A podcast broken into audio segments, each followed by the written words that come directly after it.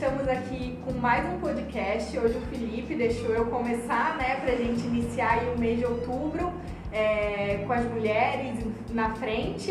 E estamos aqui também com a Maria. Tudo bem, Maria? Tudo ótimo, muito obrigada pela oportunidade de estar aqui com vocês.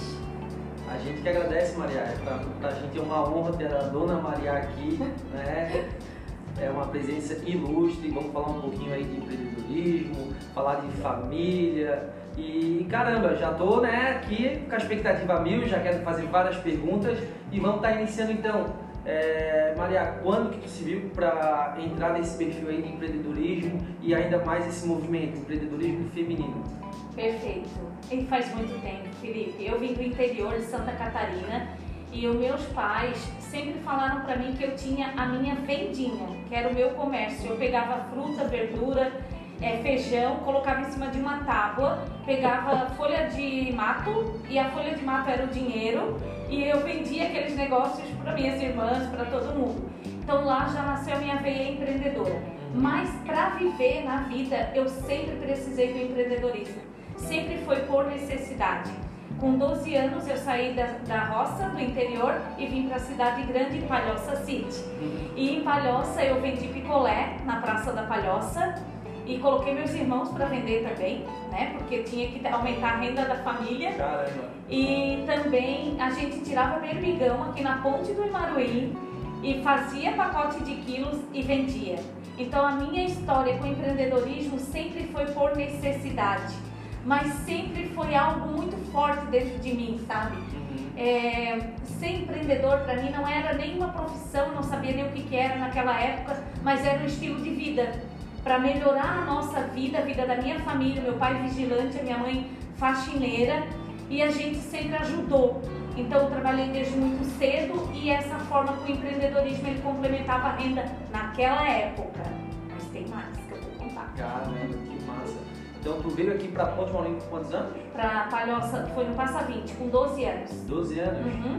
Aí, né, devido à necessidade, iniciou. Mas a, a Maria também tem um perfil também assim de estudos, professora Muito. da universidade. Quando que assim é, era o momento assim ó, de eu entrar nesse meio? Tá, sempre foi, Felipe. Sempre foi, gostou? Uhum, sempre. É, eu vi no estudo a oportunidade de eu crescer na vida. É, não cresci de tamanho, mas eu cresci muito de conhecimento. E eu tenho um código que é eu quero morrer de mente vazia. Tudo que eu aprendo eu compartilho. E eu tenho um outro código que é conhecer um estranho por dia. Então esses códigos eles me ajudam a buscar cada vez mais, mais conhecimento, mais tudo. É, a, a, minha carreira ela iniciou no mundo privado sempre, né? Eu comecei fazendo estágio na Xerox do Brasil, depois ser babá, vender tudo isso é comércio, né? Comércio eu estudei, fiz cursinho, queria fazer medicina. Aí eu fiz dois anos de cursinho para medicina. No segundo ano eu passei para enfermagem e passei também para administração. Quando eu entrei na administração, eu disse aqui é meu mundo, abandonei a enfermagem. Logo em seguida eu consegui um estágio na Xerox do Brasil. É, naquela empresa, com dois meses, 17 dias, eu comecei a participar de um processo seletivo para ser contratada. Mas o meu chefe falou: Olha, Mariazinha, tem muita gente que já está quase dois anos fechando o estágio, mas se tu quiseres participar para aprender, tudo bem. Eu disse: Perfeito. Aí eu comecei a participar e no meu horário de almoço eu levava a marmitinha, comia rápido e ia para o setor que ia contratar. Resumindo, eu fui a contratada. Eu deixei 80 e poucas meninas e meninos para trás e eu com 17 dias de trabalho, naquela época ali já fazia dois meses, que foi o período que durou o processo, eu fui contratada. Lição número um, né? Não importa o tempo nem a experiência, se você quer, vai lá e faça. Faz a sua parte, dá o seu melhor. A gente vai conseguir. Com certeza. Não precisaria eu ser a primeira colocada. Eu poderia ter ficado a quinta, mas o meu aprendizado teria sido incrível. E não ter medo também, né? Por mais que tivesse pessoas com mais experiência, achar que não seria capaz. E o medo, ele faz parte do processo. Se você perguntar assim, um corajoso que vocês conhecem, ele já teve medo? Já. Faz parte.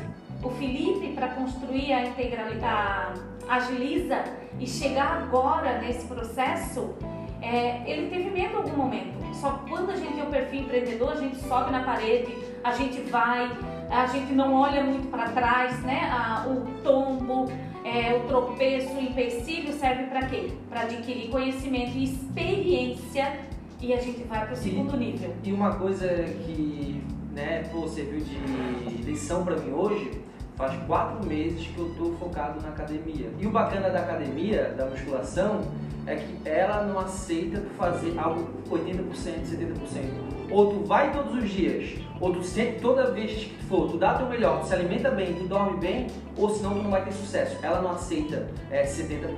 Isso é disciplina. É, e com essa disciplina, automaticamente eu, eu olhei assim, caramba, empresário também.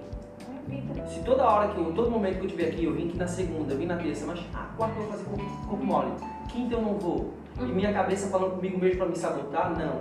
É. Eu acho que isso fez um pouco dar certo, a gente ser focado, Uhum. é, ter aqui muita resiliência, passando por momentos muito difíceis, mas graças a Deus, assim, ó, cara, a gente tá numa crescente, uma ascensão muito boa. Duas características que você falou agora que, nossa, assim, empreendedor é resiliente. E o que que é ser resiliente? É cair hoje, mas amanhã às 8, que é o teu compromisso aqui, tu tá aqui de novo e começar novamente.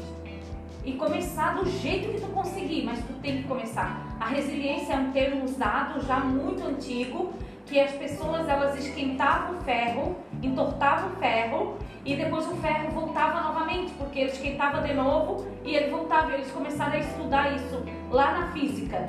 E aí o empreendedor descobriu, sou ferro. Então é isso, ser resiliente faz parte da jornada do empreendedor. E a outra é foco. O que você foca expande. Então pensa o que, que eu quero para minha vida. Quando ele me fala da academia, eu disse, cara, o empreendedor tem que estar na academia. Eu tenho que estar na academia, ele tem que estar, todo mundo tem que estar. Se não dá para ir na academia, ah, meu dinheiro ainda é curto. Você mora em algum lugar que tem uma rua, eu acredito, né? Todo mundo mora. Sim. Vai caminhar. Vai caminhar meia hora, 10 minutos, faz alguma coisa. O teu corpo e a tua mente eles pedem movimento. E o mundo do empreendedorismo, ele é louco.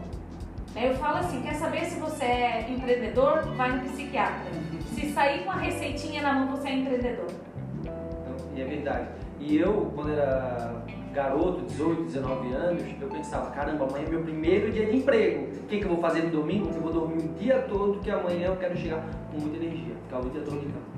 Outro dia eu, ai meu Deus, caramba, nem parece que fiquei o dia todo na cama, mas não. Eu tenho que influenciar, meu corpo tem que entender que eu vou ficar, manter em atividade, né? E é isso que traz a academia, a gente ser uma pessoa mais ativa. E a, o CLT, ele te faz aprender muitas coisas, né? Ele te ensina, ele é a experiência que a gente precisa. E o empreender é mostrar o teu lado que tu não conhecia na CLT. Uhum. Ontem na sala de aula, ante, ontem um aluno perguntou para mim, Ô professora, tu acha que esse meu jeito assim extravagante é, me atrapalha na empresa? Aí eu falei, fala mais sobre isso. Disse, não, porque a minha chefe me falou, ela disse que eu não podia ser assim, que eu não podia ser assim. Aí eu falei, depende do momento, expliquei pra ele. Daí eu comecei a, a fazer um monte de pergunta pra ele. E no final eu disse pra ele, você não, não vai dar certo na CLT. Não, professor, eu preciso. Disse, não, você é empreendedor. Ele para tudo. Aí começamos, daí a gente foi um monte de ideia de negócio e ele tá assim alucinado. Ele disse: quanto custa a tua mentoria? Eu disse: aproveita a sala de aula. É aqui que tu vai te transformar. Aqui tu tem mentor de graça. Alguém paga para você essa mentoria, aproveita aqui. Então, é, quando você vê comportamentos né, que tu pode somar na empresa e, e ser muito feliz ali, ou E tu até vê se- comportamento e tu não tá feliz ali. E até na hora de selecionar amigos, né? Pô, eu quero que. Cara, anda com pessoas que estão à tua frente. Sim, essa é a minha dica. Eu tô fazendo 30 dias de dica. A primeira dica, eu vou dar um spoiler e vai é essa aí. Olha aí, A primeira dica é o seguinte: se você tá numa mesa onde você é a pessoa mais inteligente, sai. Sai dessa mesa. Você não tem nada que aprender ali. Você vai perder seu tempo naquela mesa. Tem que ter pelo menos um que saiba mais do que você, que seja inspiração para você, para você permanecer na mesma mesa. Senão sai. Spoiler! Uma coisa que eu aprendi com o Felipe e eu achei muito importante é a questão do comodismo. Se tu é empreendedor, tu não vai se acomodar. Um exemplo a gente aqui da Agiliza, né? A gente estava ali é, com o pessoal é, de vendas e o Felipe falou, não, vou mudar, vou focar nos parceiros e se não der certo, vamos ter que tentar para ver se vai dar certo Exato. ou não, né? E é uma das coisas que eu mais aprendi porque eu sou muito, tipo assim, ó, pé no chão. Não quero flutuar, entendeu? Se, se é isso daqui que é pra mim fazer, eu quero seguir isso, ter aquele meu salário no final do mês. O Felipe precisa de ti. Eu preciso de ti. Quem é empreendedor precisa do teu perfil. Uhum. E que bom que tem pessoas assim. Sim. Caramba. E Dona Maria, Maria, para os íntimos, enfim, é, Vamos falar então um pouquinho do empreendedorismo feminino, que eu até aproveitar a, com a sua vinda, eu fui pesquisar um pouquinho e percebi aí que média, algumas pesquisas falam 40, outras 50, que 50% da, das empresas são constituídas por mulheres. A mulher que constituiu. É, que, que, tu acha desse índice? É real? 30%, 40%? E o que me chamou a atenção é que poucas delas são empresárias de delegar função a maioria elas não delegam, elas, tipo, é, uma é manicure, cabeleireira, e acaba esquecendo realmente a, a gestão. Sim. Nossa, é, o empreendedorismo feminino é, é, digamos assim, é meu chão, né? É, hoje, o meu trabalho é pegar a mulher, ela tem um talento, eu pego o talento dela e transformo em negócio. Só que comigo elas já entram com o processo, eu desenvolvi um método e elas entram trabalhando esse método até colocar o negócio na rua e começar a vender. 60 dias elas têm que sair fazendo isso. Mas o Brasil é diferente. Né? A gente teve na pandemia 14 é, milhões de pessoas desempregadas. Desses 14 milhões, 73% foram mulheres. Muitas mulheres. Por quê? Porque os filhos em casa, sem escola, a escola virou lar e as mães não conseguiram dar conta de filho, é, sendo a professora, cumprindo a função do trabalho, e aí elas começaram a empreender. Muitas mulheres no Brasil, se a gente for falar de Brasil, mas fala do meu meio, aqui na Grande Florianópolis, né? Muitas mulheres iniciaram com seu talento e não voltam mais para a CLT. Muitas. Mas aí a gente vai se deparar nessa situação de chegar um período, porque o ciclo de ser empreendedor ele tem uma rodada. Os dois primeiros anos é puro empreendedorismo. É a loucura do empreendedor em ação. Do, do, terceiro até o quarto ano é o empreendedor fazendo a mesma coisa, mas já precisa da gestão. Se uma empresa não tem o apoio no gerenciamento, na gestão, nas ferramentas, no marketing, né, nessa virada que deu no digital, do terceiro ano para frente, ela não sobrevive. Ela vai quebrar. E do, quarto, do sexto ano, é, quarto e quinto ano, ela precisa, terceiro e quarto ano se reestruturar e no quinto ano, aí sim, é mais a gestão do que o empreendedorismo, é aonde você começa, vou franquear, meu negócio está redondo. E o Felipe falando a história da Agiliza, eu já fui fazendo aqui meu processo mental. É exatamente isso, porque daí você já consolidou o seu negócio. Sucesso. Exatamente. Na minha jornada de carreira, sempre foi muito presente alguma, alguns episódios. Assim, eu saí da Xerox do Brasil com nove anos de empresa, porque eu fui morar em Minas Gerais. Eu pedi para sair, eles me demitiram, ganhei muito dinheiro, foi muito legal. Eles falaram que eu era uma excelente colaboradora e por isso eles iriam me presentear, e foi muito bom. Chegando em Minas, grávida de três meses, eu fui fazer um processo seletivo para aprender como que era o mercado lá. E eu fiquei, de 350 eu fiquei em 5. Daí eu fui falar pra moça, olha, eu tô grávida, eu só tô testando pra ver se eu realmente vou, é, como que é o mercado aqui, tu sabe que eu vim de Santa Catarina e tal. Daí ela, olha, não sei de nada, tu vai fazer entrevista no banco, porque agora tu já chegou aqui no final, eu não quero te atrapalhar, e fui pro banco. Cheguei no banco, entrevista com o Antônio Luiz, que era o superintendente do banco.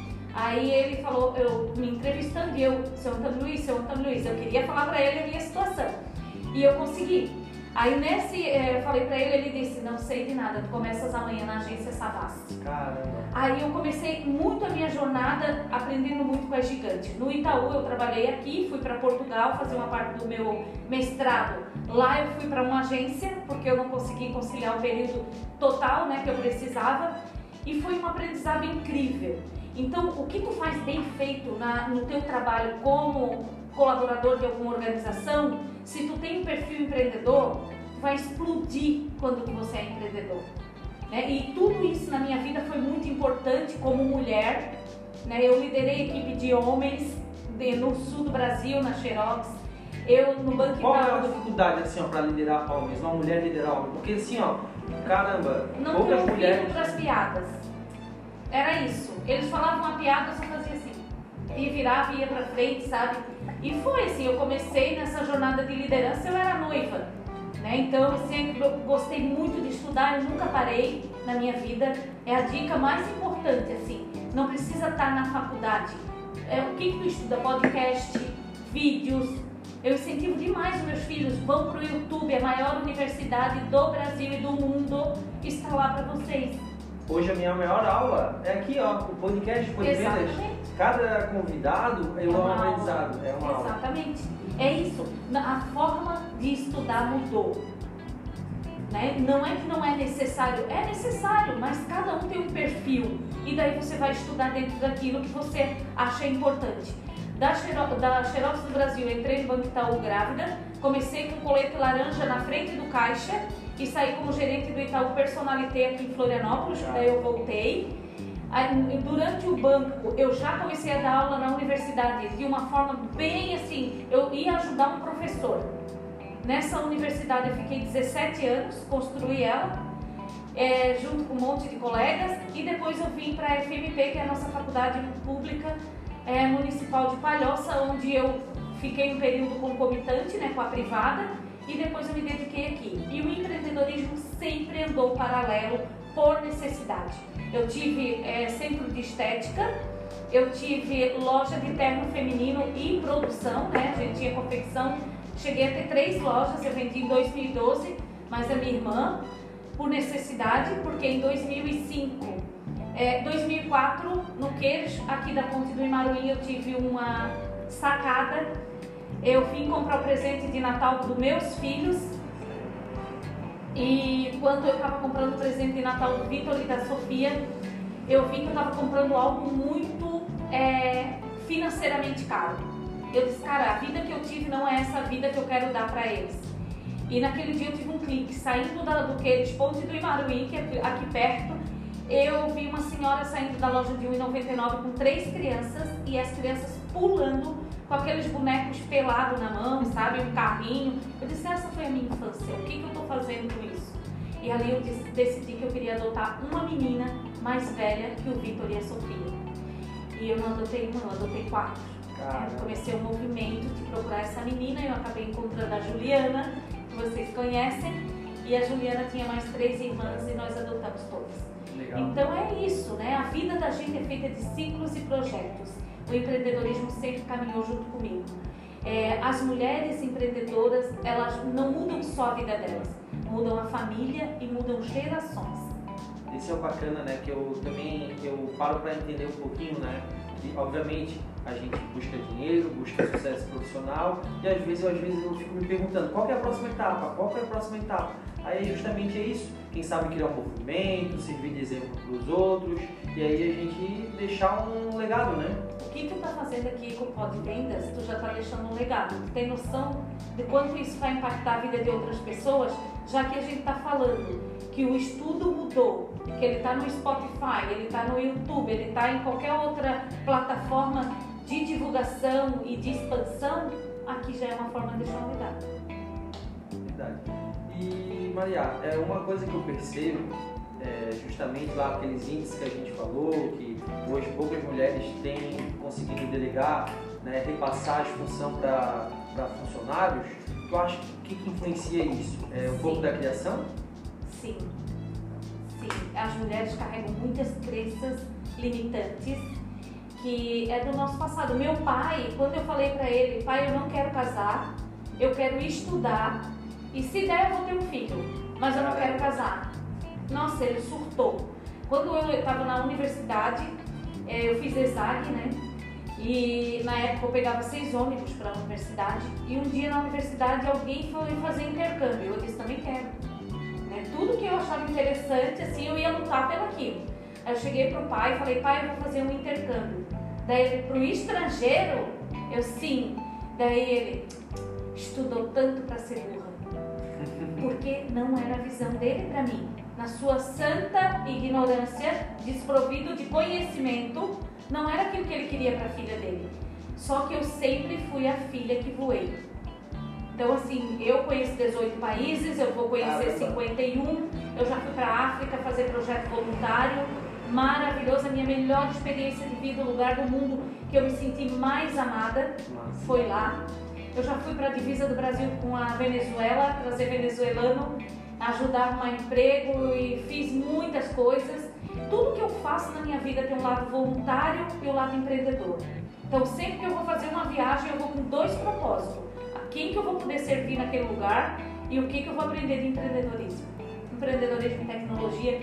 E foi nessas aventuras também que eu, uma mulher, mãe de cinco filhos, porque eu perdi uma filha, é, deixei meus filhos com o marido e fui para o Vale do Silício. Fiquei seis meses lá estudando entre Vale do Silício e Utah. Onde fica o Vale do Silício? Silício? Na Califórnia, né, Estados Unidos e é o berço do empreendedorismo no mundo. Caramba. E eu estou organizando um grupo de mulheres empreendedoras para julho de 2022 e visitar aquele lugar. Bacana, né? História bem assim. E como a gente tá falando, eu ah, tô te ouvindo, eu já tô imaginando, já tô pensando, caramba, é, dicas, insights que vai servir para mim.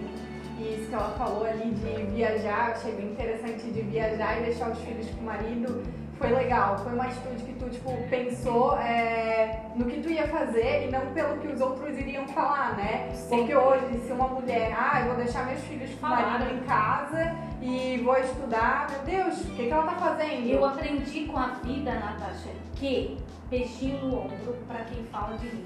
Se eu estou feliz, eu só faço o que me deixa feliz. Eu estou feliz, eu vou igual um furacão se não me faz feliz, eu não participo. E as, eu descobri isso muito tarde. Vocês podem descobrir ainda agora e começar desde já. Eu sempre pergunto: me faz feliz? A primeira sou eu. Porque se eu estiver feliz, eu vou influenciar outras pessoas a serem felizes. E se eu for fazer uma coisa que não me faz feliz, eu não vou estar deixando os outros felizes. E dá tempo para tudo. Tudo. Tudo que tu quiseres fazer, tu consegue. Já teve mulheres que me perguntou como é que tu consegue fazer isso?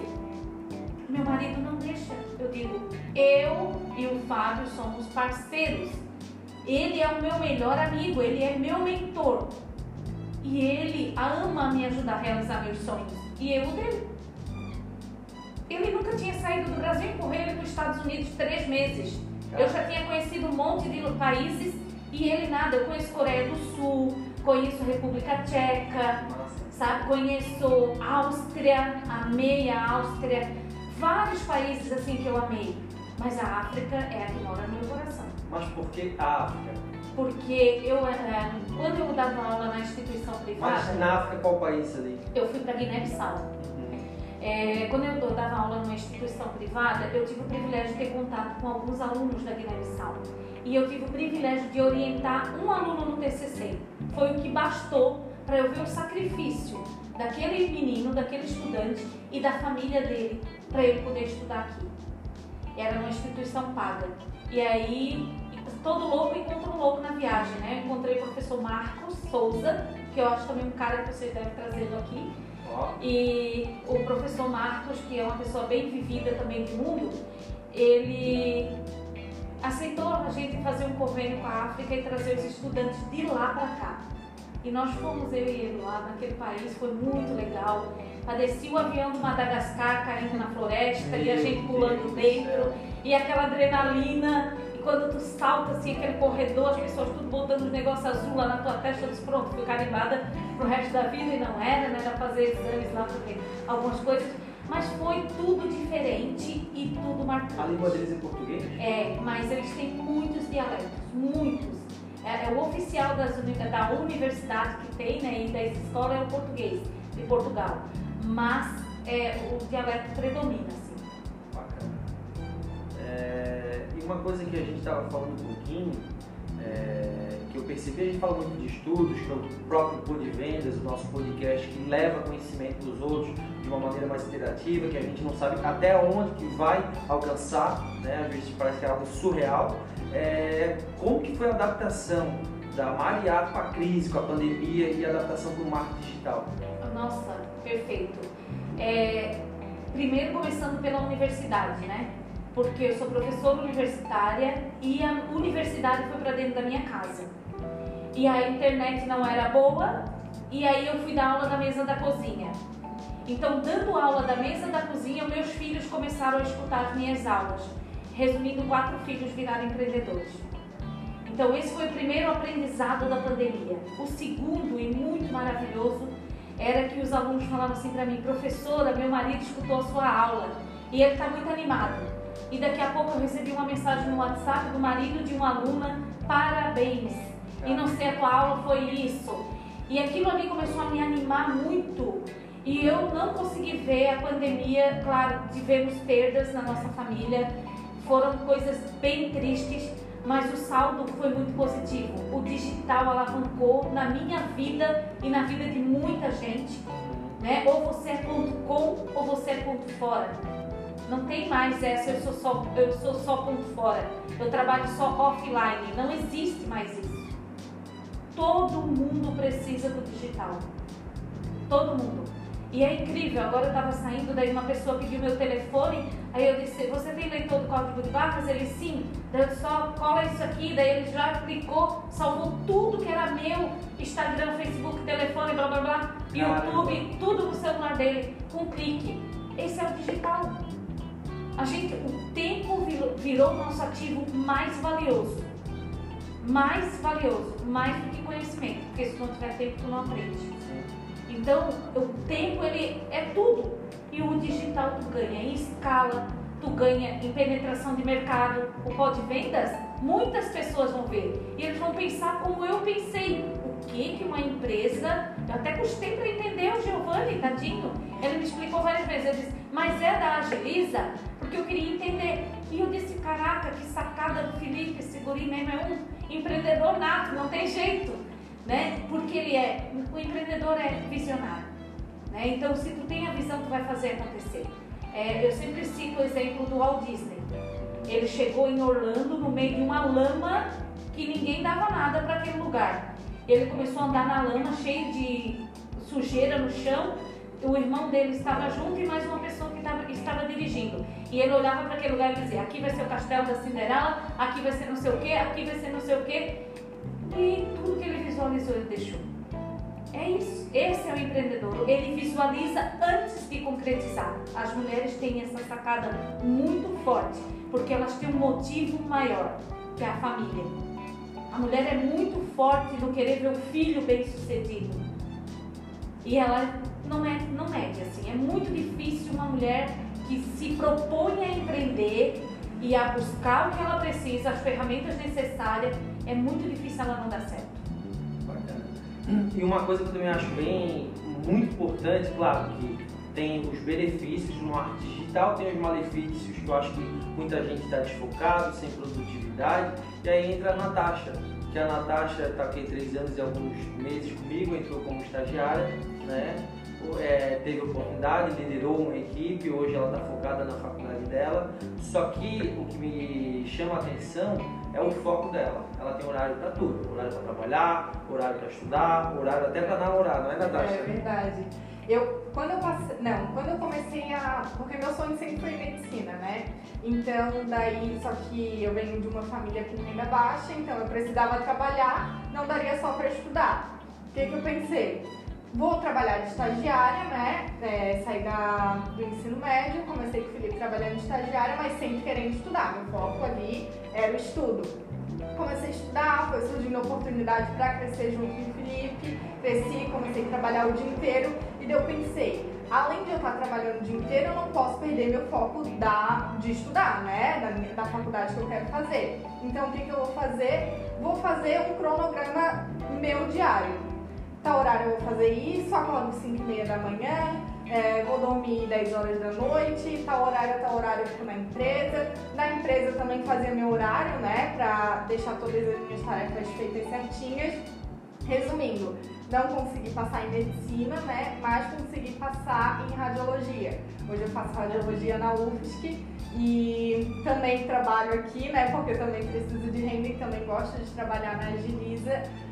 E é isso, o que eu faço é, se tu tem uma, é, uma determinação na tua vida para fazer que vai te fazer feliz, né? Não que eu não tava feliz trabalhando aqui, mas é, a minha felicidade seria fazer uma faculdade, ter alguma coisa, né? Então eu tô fazendo minha faculdade e tô trabalhando aqui. E também tenho a minha vida pessoal. Então, é, tô com 21 anos, para mim é muito gratificante saber que eu estou fazendo as coisas que eu quero e que me façam feliz, né? E você vai ser exemplo para muitos jovens que vêm da baixa renda, como eu vim, como você veio. Dá certo, é só a gente querer. E você falou algo super legal sobre o teu cronograma. Lá em casa, meus filhos todos têm cronograma. Todos, e sempre tiveram. E a que mais incentivou o cronograma foi a Sofia, que é a menor. Ela chega a fazer cronograma para as irmãs para ser bem produtiva. Porque se tu não tem um cronograma, você procrastina. E a procrastinação nos dias de hoje, pelo que o Felipe falou sobre o digital, que tem gente que fica 4 horas e 30 rodando feed para saber da fofoca dos outros. Pura ignorância e fracassado. Ele tem que olhar o que vai trazer conhecimento e aprendizado para ele. O que não vai trazer, acabou. A procrastinação é na, na proporção de 80 a 20. 80% eu sou produtivo, 20% eu posso procrastinar. E tem gente que faz o inverso. 80% ela procrastina e isso é um percentual grande no Brasil. Existe uma pesquisa no Brasil que 30% das pessoas sofrem de procrastinação crônica. Pensa numa população, um número desse, e que 95% faz algum tipo de procrastinação. Um pequeno, lá o 20%, pode. Pode parar tudo. Tem dia que eu, eu paro, eu vou para um terraço que tem lá no prédio onde eu trabalho também e boto dentro de um negócio lá de madeira, fico o pé para cima, pego um livro ou não faço nada, só escuto alguma coisa que eu tô afim. Pode, mas não pode ultrapassar o limite permitido, senão você não se torna produtivo. Aí o que, que acontece com a pessoa que não se torna produtiva? Ela tem prioridades para fazer ela não faz o que é prioridade, vira urgente. Quando vira urgente, você já não faz com a mesma intensidade, com a mesma motivação, mas principalmente com a mesma qualidade. Porque a gente não pode fazer nada mal feito, é a Maria que está fazendo. Não é que a tarefa foi ou é aquela, é a tarefa que a Maria fez. E a Maria é você SA. Não importa se você trabalha para alguém ou se você é dono de algo do seu negócio. É você SA. É a sua maior empresa. E a gente, todo mundo que está aqui nessa sala já começou empreendendo na vida. A gente já deixou um monte de gente para trás, os nossos concorrentes, quando a gente era espermatozoide. A gente saiu num parro lá e foi, deixou todo mundo para trás e a gente está aqui. Os nossos concorrentes ficaram lá e a gente está aqui. Então já começou a jornada do empreendedorismo lá atrás. E aí a gente veio pro mundo naquela loucura, né? E aí a gente sempre empreendendo, né? Precisou de ajuda igual uma empresa comer, né? Trocar fralda. A empresa é assim, o empreendedor sai da frente nos dois primeiros anos. Se a gente olhar o ciclo de vida da empresa e o ciclo de vida do ser humano, é um projeto empreendedor em cada lado. E o que eu acho tão louco às vezes, o pessoal falando, cara, caramba, Felipe, eu já tô há um ano, eu tô há dois, eu tô há três. Cara, vai lá, faz medicina é seis anos, direito é cinco, administração é quatro. Tu queres que a tua empresa em um ano dê certo? É. Caramba. Calma, né? Calma. Calma. Tem um tempo, porque não adianta você crescer, buff. A hora que você cair é buff grande. Então vai um degrau de cada vez. Eu falo 1% ao dia. Se você crescer 1% ao dia ou fizer algo diferente, 1%, 1 ao dia, hoje eu vou assistir o pó de vendas. É o teu 1%. No final de 30 dias você cresceu 30%. Qual é o investimento que te dá isso? A longo prazo? Caramba. Nenhum. Né? Então a gente pensa na tua vida, o quanto tu vai aprender porreta é a tua vida. É isso aí.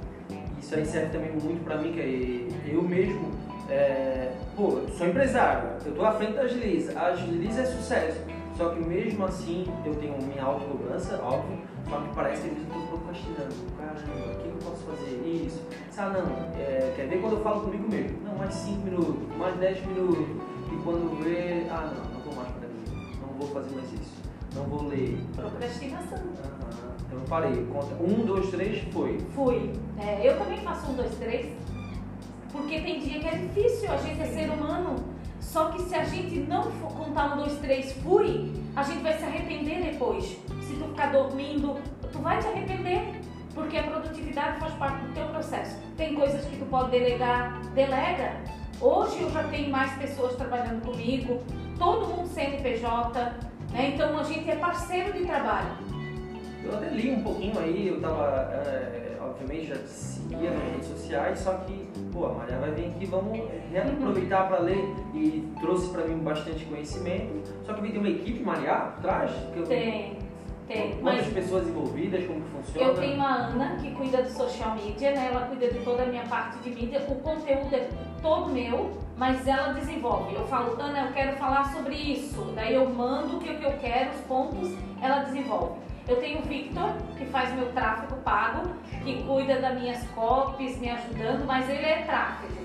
Eu tenho a Antônia Helena, que ela trabalha na parte de vendas, é afiliada dos meus produtos e muito legal, assim, hoje ela me deu um feedback super legal. Eu tenho o Claudejan, lá do Ceará, que é meu designer, e são pessoas, assim, incríveis, né? A gente tem um time que é super forte e deve chegar em umas seis pessoas, né, Vitor? Com- contando com as de vendas que tem também a Ju, que vende pra mim no afiliado, e tem o Gabriel.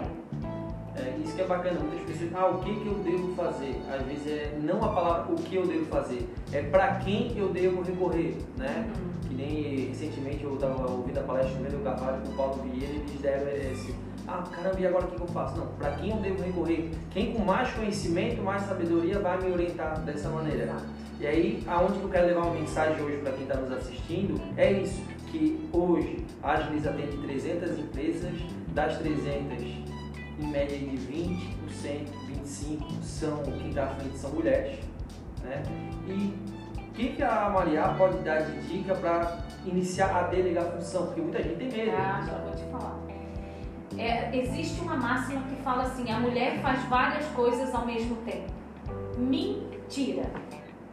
Mentira. Se a gente fizer várias coisas ao mesmo tempo, a gente vai fazer alguma coisa mal feita. Eu sempre faço um exercício bem simples, Natasha. A minha mão tá aqui, eu tô olhando para ela. A outra minha mão tá aqui. Eu consigo ver a outra minha mão olhando para cá? Não. Então eu não consigo fazer várias coisas ao mesmo tempo. Qual é o aprendizado? Delegar. Tem pessoas que fazem tão bem quanto você ou até melhor. Por isso que eu delego. Quando as minhas meninas de vendas, né, de comercial, elas falam, Marial, eu preciso que tu troque uma ideia com essa potencial cliente. Eu vou lá e troco, numa boa. Eu quero estar bem próxima delas. Mas é ela que fecha. Eu nem sei o valor, ela tem uma margem, ela vai lá e ela cuida. Porque não dá para eu cuidar de tudo. Qual é a minha entrega? Eu tenho que cuidar da minha entrega. E a minha equipe tem que fazer. No ciclo das tarefas, existe a tarefa que eu posso deixar para depois, que não vai influenciar em nada. Se eu fizer amanhã, tá tranquilo, ou num outro momento. Existe o que eu posso delegar, que é que muitas pessoas morrem. Sabe aquela pessoa que não tem tempo para nada? Ela não sabe gerenciar.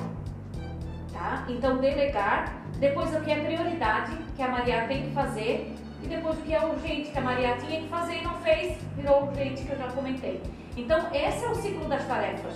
O que posso, pode ficar para depois, o que eu posso delegar, o que, é, o que é minha prioridade fazer e o que virou urgente que eu não fiz.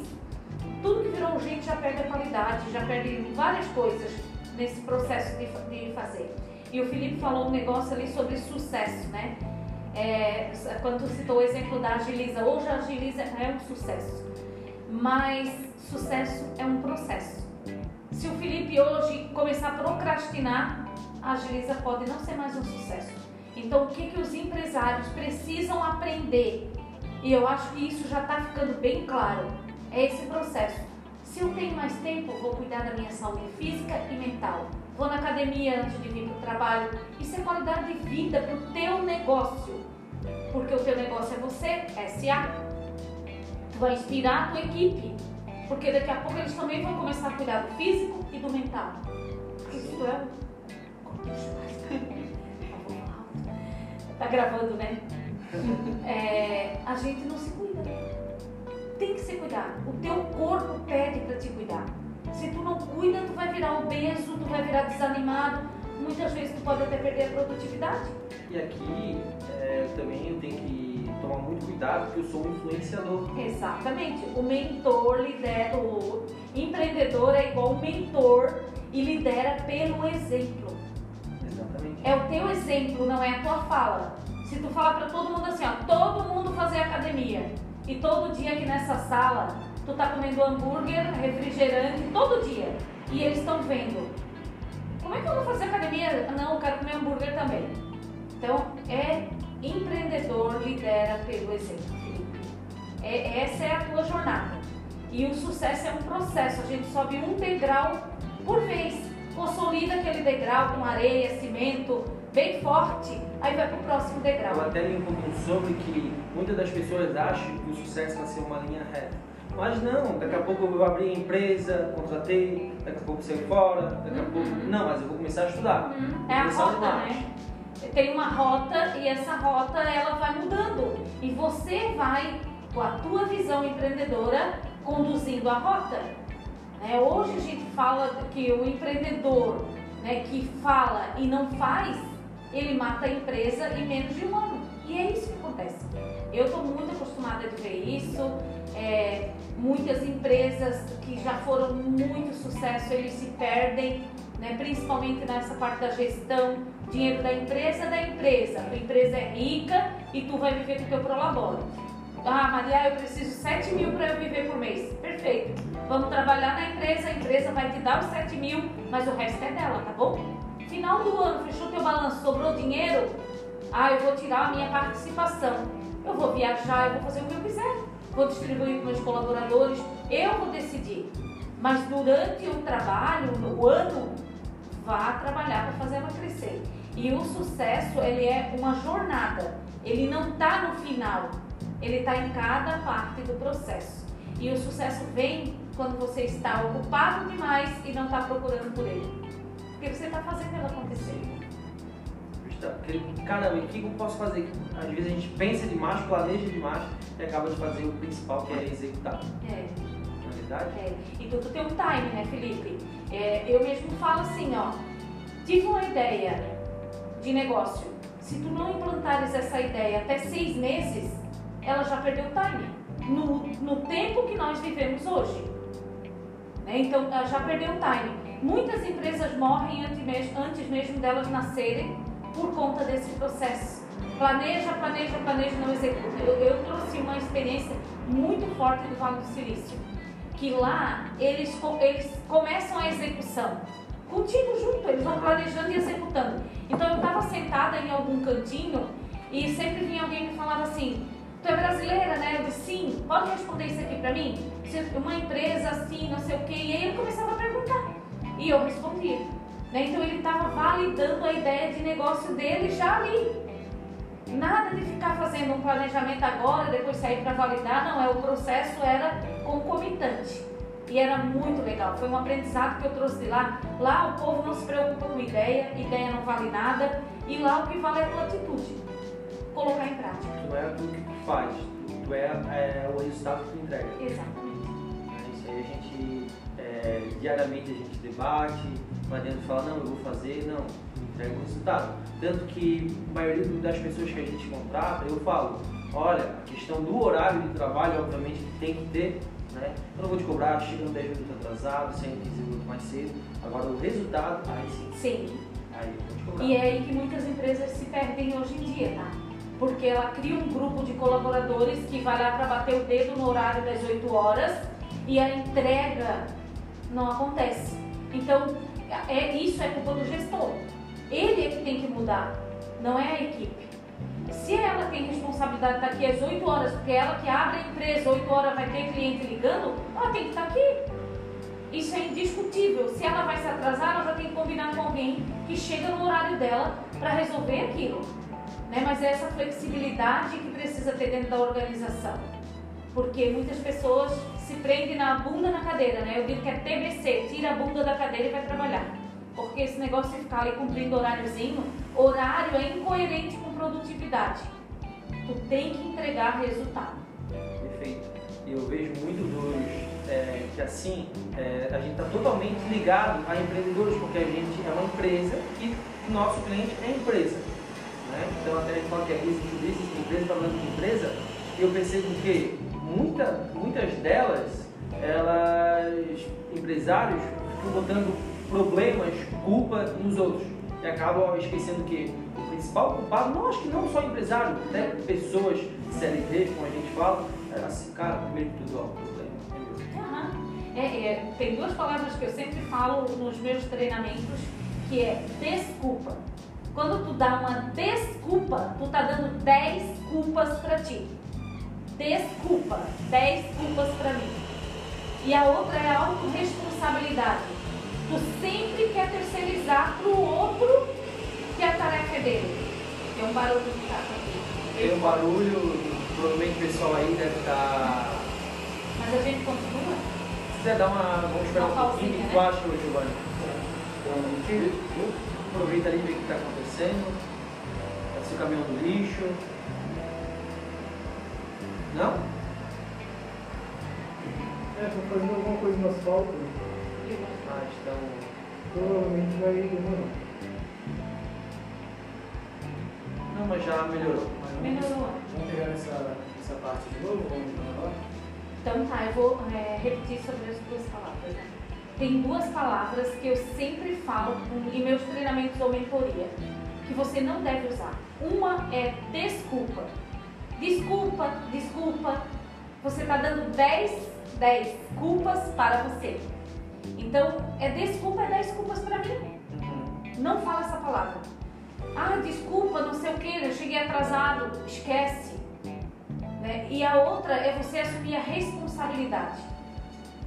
Ai, gente, não tem coisa mais séria para mim quando algo não foi feito e alguém diz, não tem nada a ver com isso, não era minha tarefa, não sei o quê. Cara, autorresponsabilidade. É você o responsável. Né? A gente não é agiliza? Somos. Então, pronto, se um não conseguiu, o outro tem que conseguir. E a gente tem que fazer a entrega, que alguém está esperando. Meta para bater. E tem mais pessoas envolvidas. Ah, o problema não é meu. Caramba, o teu serviço influencia em outras pessoas. A gente deixa muito claro. É para a gente atingir a meta, ter sucesso e o porquê que eu quero que a minha empresa cresça, que tenha meta, é para gerar oportunidades para outras pessoas. Porque se hoje eu falar, pessoal, ó, a gente já está tranquilo, o Felipe está recebendo um salário bacana, para mim tá bom, tá? Eu para mim chega no nível que eu queria, então vai ficar assim. Então o cara que entrou como estagiário, infelizmente ele tende a ficar como estagiário, o setor financeiro, comercial, e a partir do momento que a empresa cresce, gera oportunidade para todos. Exatamente. Deixa bem claro para todo mundo. Não Exatamente. Exatamente. Essa é a visão, né? Não adianta. Ninguém vai crescer sozinho. É em grupo, é em equipe, é em time. E é, isso vai fazer a diferença. E toda empresa ela existe para resolver problemas. O nosso negócio é a solução para o pro problema de alguém. Então, o empreendedor ele tem que amar problemas. E tem empreendedores que guardam os problemas na gaveta e quando ele vai abrir a gaveta para resolver o problema, já não abre mais, já travou tudo, porque o problema já está grande demais. Então isso também é uma, algo que é muito importante. O empreendedor ama problema. A solução ele cria. O que eu mais ouço falar assim, ah, eu não acho funcionário bom, que ninguém quer trabalhar, cria. É que todo mundo fica falando assim, ó, ah, o problema é funcionário, o problema é sociedade, problema... caramba, velho Estás pagando bem? Primeiro tu tá, estás pagando quanto do funcionário? Qual o treinamento que tu está dando? É. A reciclagem? É. Não existe. Eu existe. sei que não, eu vejo isso. É incrível. Eu fiz um trabalho recentemente com um time, né, um treinamento para time, e foi muito legal o resultado. Eu, a primeira, foi a terceira vez que eu fiz um Make Now for Teams e foi muito legal. O resultado assim foi muito interessante. De gente que falou assim, não é isso que eu quero. Eu quero ser empreendedora, eu quero ter meu negócio. Eu disse, então, vai, segue teu rumo. Né? Não fica incomodando na empresa dos outros. E, é, mesmo, e vice-versa, né? Porque tem gente que também é, não, não tem nada a ver com empreendedorismo. Ele quer trabalhar, ter a organização dele, conquistar as coisas dele e tá tudo bem. A resposta é para a seguinte pergunta: Você está feliz? Só isso. Caramba. Então, Maria, é, primeiramente quero te agradecer, agradecer a tua presença, agradecer a Natasha também pela participação e a todos os ouvintes. Não esqueçam de seguir nossas redes sociais, nosso arroba Vendas, aproveitar também para divulgar as redes sociais da Dona Maria. Arroba marianascimento.br Então pessoal, então também acompanhe uma página aí com muito conhecimento, que vai trazer bastante sabedoria e quem também estiver é, precisando empreender e tá com dificuldades, aproveita e chama a Maria. Muito obrigada. Valeu pessoal, até a próxima. Tchau, tchau. Obrigada, gente.